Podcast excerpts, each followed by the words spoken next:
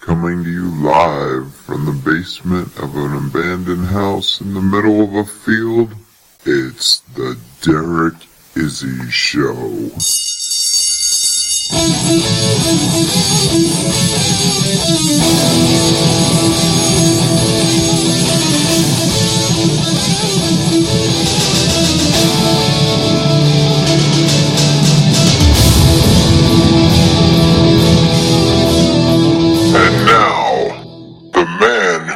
Making history his story, Derek Izzi.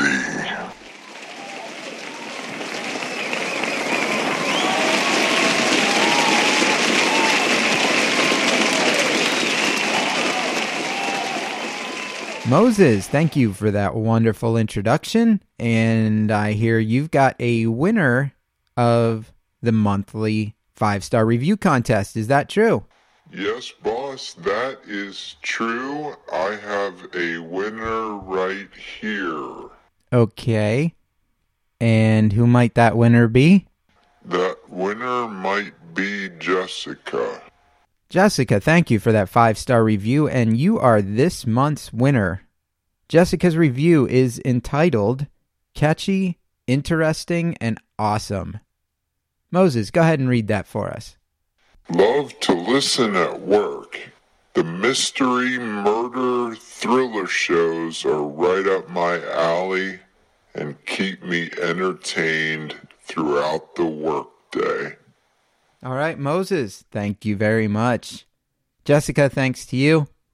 And all the listeners out there, if you haven't had the chance, check out our Facebook page, The Derek Izzi Show on Facebook. All of our episodes can be listened to directly from the Facebook page. They all appear in the timeline, and you can also share them with your friends. So what I'm asking you to do is share it to your timeline. If each listener goes to the Derek Izzi Show page on Facebook and shares it to their timeline, we can easily reach thousands or millions more listeners than we reach already.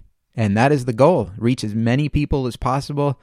Bring the Derek Izzi Show to the rest of the world. Before I get into today's episode, we have some breaking news for you. A big update to one of our most popular shows of all time. Episode 34, released October of 2016. Murdered and Missing in Oklahoma. There's been breaking news with a shocking update to an 18-year-old cold case. Back in October of 2016, I brought you the shocking case. Two teenage girls, Lori Bible and Ashley Freeman. They were at the Freeman home in Oklahoma. All we knew at the time was that the entire Freeman family had been murdered and the trailer was set on fire. Ashley and Laura were missing. There were several suspects, thousands and thousands of leads, all going nowhere. This latest update gives us some insight as to what happened. While it doesn't confirm exactly what happened, and it does not close the case, it does bring us one huge step closer to closing the case with information that was not available at the time. At the time, there were several theories that I brought to you on my previous podcast, and I'd advise you to go back to episode 34 and listen to it if you haven't heard it before. If you haven't listened to that, go ahead and pause right now. Go back, download episode 34, Murdered and Missing in Oklahoma, and catch up. Go ahead, I'll wait. As a quick summary, what we do know is that December 29th, December 30th, 1999, the girls were at the Freeman home, and then around 5:30 in the morning on December 30th, 911 calls came in. The fire department rushed to the Freeman home, and the home was engulfed in flames. The bodies of the family members were discovered among the ashes. Ashley and Laura were both missing. For a short period of time, they were suspects. There were two serial killers who confessed to the crimes but later recanted. But now, after a recent discovery was made, cold case investigators, and a new sheriff taking over this case. They uncovered an old crate of documents. Piecing through those documents, they were able to find evidence to actually name a suspect. As cold case investigators worked their way through this, they saw a lot of names, names that were brought up in the original investigation. The difference now? There's a big difference. 3 of the main suspects, which we now know probably committed the murders, Philip Welch, David Pennington, and Ronnie Busick. Those are the 3 suspects. Recently, Ronnie Busick, now age 66, was charged in connection with the death of the Freeman family and Lori Bible. The 2 other suspects, Philip Welch and David Pennington, well, Philip Welch died in 2007, and David Pennington died in 2015. Unfortunately, along with their deaths, died a lot of crucial evidence and knowledge of what happened to the girls. But on the bright side, the arrest of Ronnie Busick does bring a start to this case. Throughout the investigation, the police ran into a lot of dead ends. They were following leads that led nowhere or led to people who allegedly saw something but didn't remember what they saw. Now that 2 of the 3 suspects are dead and the 3rd one is in jail, we expect a lot more people to come forward. What we've learned recently was that the men had kept Polaroids of the girls tied up and held captive. We know that they were raped and eventually murdered.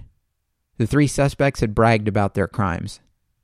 They bragged to girlfriends, they bragged to close friends, but the bragging was followed up by death threats.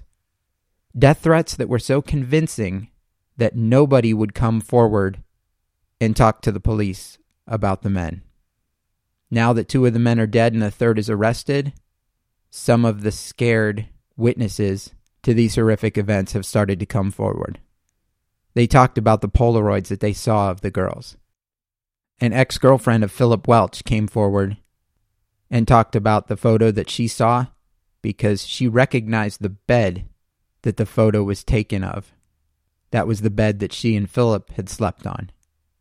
She also recalled overhearing discussions between some of the men about where they had actually killed the girls and where they'd buried them and what they planned to do next. At the time, she was dating Philip Welch, and after they broke up, she was afraid of him. She was convinced that he would kill her if she ever gave any information up to the police. Some of the things we don't know are exactly how many days the girls were kept alive.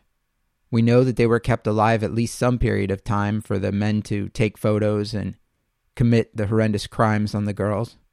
And we don't know where their remains are located. There are rumors that they were dropped in a pit. Several witnesses alleged that Philip Welch and some of the witnesses alleged that Philip Welch had talked about burying the girls in a pit or in a mine shaft. And there were several pits and several mine shafts in that area that are now unsearchable. So even if they did know what general area the girls were buried in, that was almost 20 years ago. Water has come up through the shafts, and searching it probably wouldn't find anything to begin with.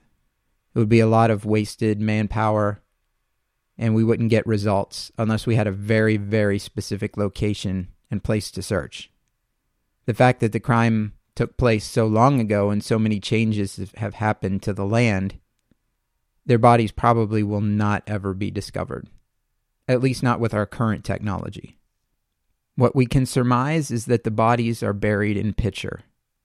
Now, Pitcher, Oklahoma is pretty much a ghost town. There's no buildings left. There's no landmarks. Lots of mine shafts and lots of pits. But even if you remembered a landmark, for example, they were buried in a pit that was behind a trailer, there's no more trailers there, so you wouldn't be able to find it. Now, Ronnie Busick still denies that he was involved in the crime, but we know he was. There have already been countless amounts of searches, and nothing's ever turned up any evidence. So we expect that future searches will probably go the same way until we hear something different from Ronnie Busick.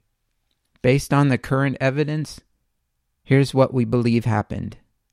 Welch, Pennington, and Busick were all meth dealers. So was Danny Freeman.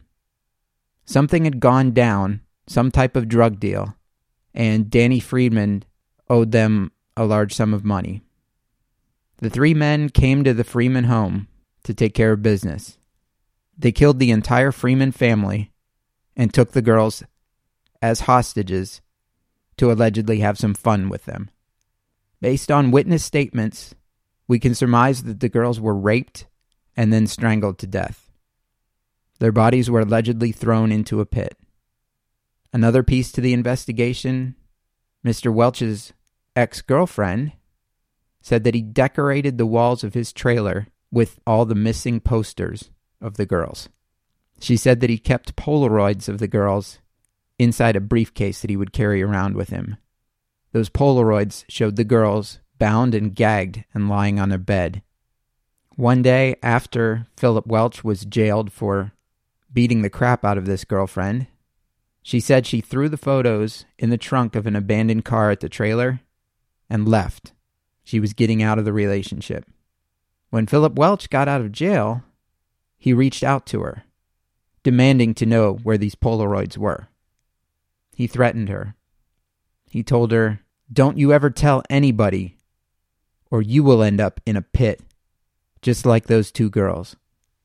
It was alleged that the men kept these Polaroids like trophies. They would show them off. The Polaroids have not been found. One of the difficulties in searching for the girls was the location of where the bodies were thrown. I mean, the difference between a mine shaft and a pit is very significant. Most of the witnesses said that they were thrown into a pit, but several of them said that they were thrown into a mine shaft. To the layman, you may have no idea what the difference is between the two, but to somebody who actually lives in that picture area or grew up there back in that time, they would have been very familiar with the difference between the two. And then to add to that, another witness who says she knew Mr. Pennington, she claimed to be at a bonfire with him back in 2011, where she overheard him and Ronnie Busick and somebody else talking about the girls being dumped in a mine shaft or a cellar that was later covered in concrete. But today we have Ronnie Busick in custody, and hopefully we will find some answers. If he does give up some answers, I will definitely bring them to you as soon as I get them. This has been the update on the Derek Izzi Show. And now, on to today's podcast. But before I get into the topic of today's podcast, I hope everyone enjoyed that update. I know it's a case that was really huge in Oklahoma, and something that a lot of you listeners I know have been following, because it's the third most downloaded episode of all time. So it's definitely of interest to you guys, and I want to bring you as much updated information as I can. And I also want to thank you for all the interest in that episode. Something that I know you're interested in, and I'm interested in, is good food. But sometimes I don't have time to make good food. You know, I love to go out to restaurants, but that can get expensive. And if you're at home and you've got a family that you're trying to feed, you take the family out to a restaurant, you're easily looking at $70, $80 for a meal. But I've got a solution for you. Restaurant quality food that you can prepare at home takes anywhere between 20 and 45 minutes. You can feed a family of four on this. Blue Apron. Now what you do to get your discount from the Derek Izzi Show, you go to blueapron.com/Izzy, blueapron.com/IZZI, and you will get $30 off your first order. So when you get your meal, check this out. Like for this week, I'll give you an example. Tokyo beef and rice bowl with soft-boiled egg and roasted broccoli. That's healthy stuff. That would be something you would get in a restaurant. Takes 35 to 45 minutes to prepare. They send you pictures so you can see what you're doing. You have step-by-step instructions, and then they send you all the ingredients. You don't need to do anything except follow the easy-to-read instructions, put it together, and it basically turns anyone into a master chef. The final meal will be restaurant quality. I'm looking at some of the other meals that were set up for this week, and you can set up your meals to meet any type of food preference that you have. I know everybody's going to hate me for this, but I don't like seafood. So when my Blue Apron comes, I don't have any seafood items. That's how I have it set up. Here's another one. This is a really good one for you. Gnocchi and yellow tomato sauce with zucchini and roasted red peppers. 25 to 35 minutes to prepare. 690 calories per serving. Healthy, high-quality food, good for you, easy to make, and what comes out, the finished product, is restaurant quality. Because they have the step-by-step instructions that anyone can follow, you can get your kids involved in this. Average cost is less than $10 per person per meal. If you're feeding a family of four, larger quantities, then it gets down to $8 or $9 per person per meal, which is a lot less than what you're spending in that restaurant. But I want to tell you a little bit more about this gnocchi here. The creamy tomato sauce for the gnocchi, tender zucchini gets plenty of classic Italian flavor from roasted red peppers, capers, oregano, and more. The sauce gets a twist from specialty yellow tomatoes, known for their mellow flavor and sunny hue. This is mouthwatering. I should probably post pictures on the website, but check it out. Go to blueapron.com/Izzy, and whenever you order food and you sign up for that subscription service, we get a kickback here on the Derek Izzy Show. That keeps the podcast coming, and it allows us to keep bringing you quality episodes like the one I'm about to tell you about. Once again, that's blueapron.com/Izzy, blueapron.com/IZZI. You can get your fresh food delivered to you every week as long as you like. And now, the topic of today's podcast. Today's episode comes to you from North Carolina, the East Coast being the first populated area of the United States. Lots of legends and tales have come from events that have happened in there, and we've brought some of them to you already. In Frisco, North Carolina, there is a legend where evidence can still be seen to this current day of what allegedly occurred there. In the center of Brigands Bay, a small community in Frisco, North Carolina, back in the 1700s, there was a woman named Cora. Now, according to the story, she lived alone with her baby. Now, back then, most of the people lived in the downtown area, and she was kind of off on her own, an outcast of society. People thought that was very odd. A single woman with a baby, no man at all, and in the 1700s, that was something that was extremely unusual. Society would shame you for that. No woman should be out there living alone, and there she was, living in a small hut way outside of town, alone with her baby. Rumors started to spread about Miss Cora. Back then, there were a lot of farmers. There was a rumor that she had touched one of the cows that belonged to a farmer, and the cow could no longer give milk. One day, she went to town carrying her baby. A little boy began to mock Cora's baby. Shortly after that, the boy got very, very sick. He almost died. Being on the coast, fishing was a very big industry. Certain times of the year, fishermen could not catch fish, but Cora always had fish.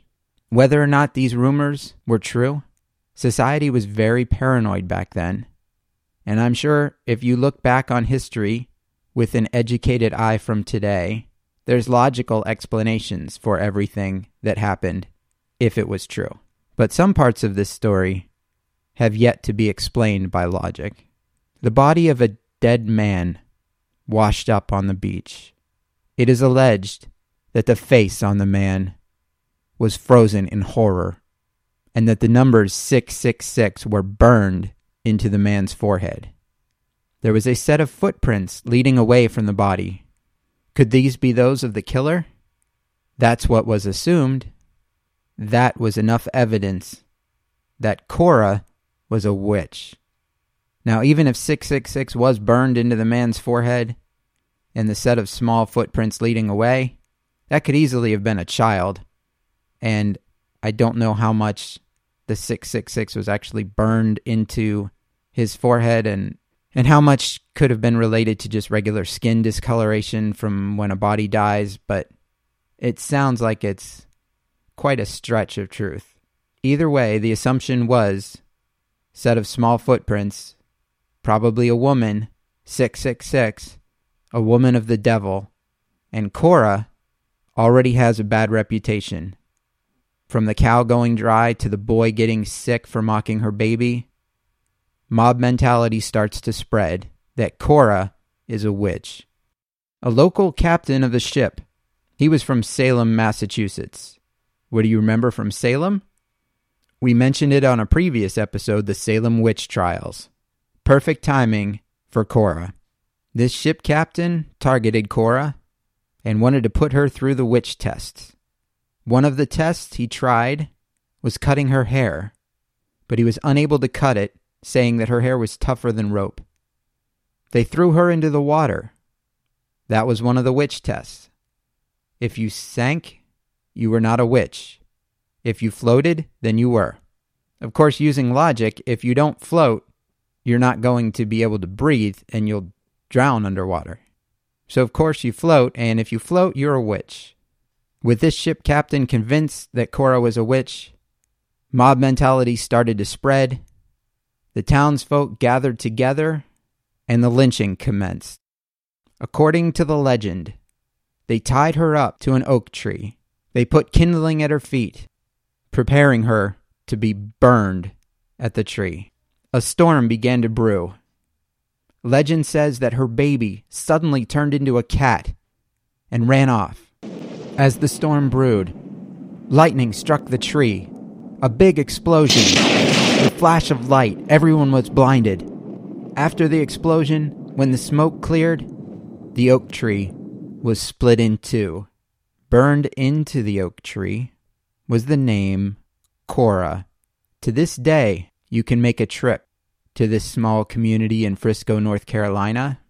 You can see that oak tree, and you can see the letters C-O-R-A, for the alleged witch named Cora lives on, because now you know the rest of the story. Thank you for listening to The Derek Izzi Show. Reminder, please share the show with your friends, share the show with your family, share the show with anyone you think might enjoy it. Go to the Facebook page, The Derek Izzi Show, and share it. Write a 5-star review on iTunes. You can get your review read by Moses. Moses loves doing that. He really needs to contribute more to the show, and that gives him a chance to do that. So make him happy, write a 5-star review, and if you're chosen, you will have your review read on the show live by Moses. Thank you for listening. Don't forget, blueapron.com/Izzy. Get your $30 off your first order and get delicious food with the ingredients and directions delivered to you every week. All you have to do is get your family and friends and put it together following the easy-to-read instructions. This has been The Derek Izzi Show. Good day.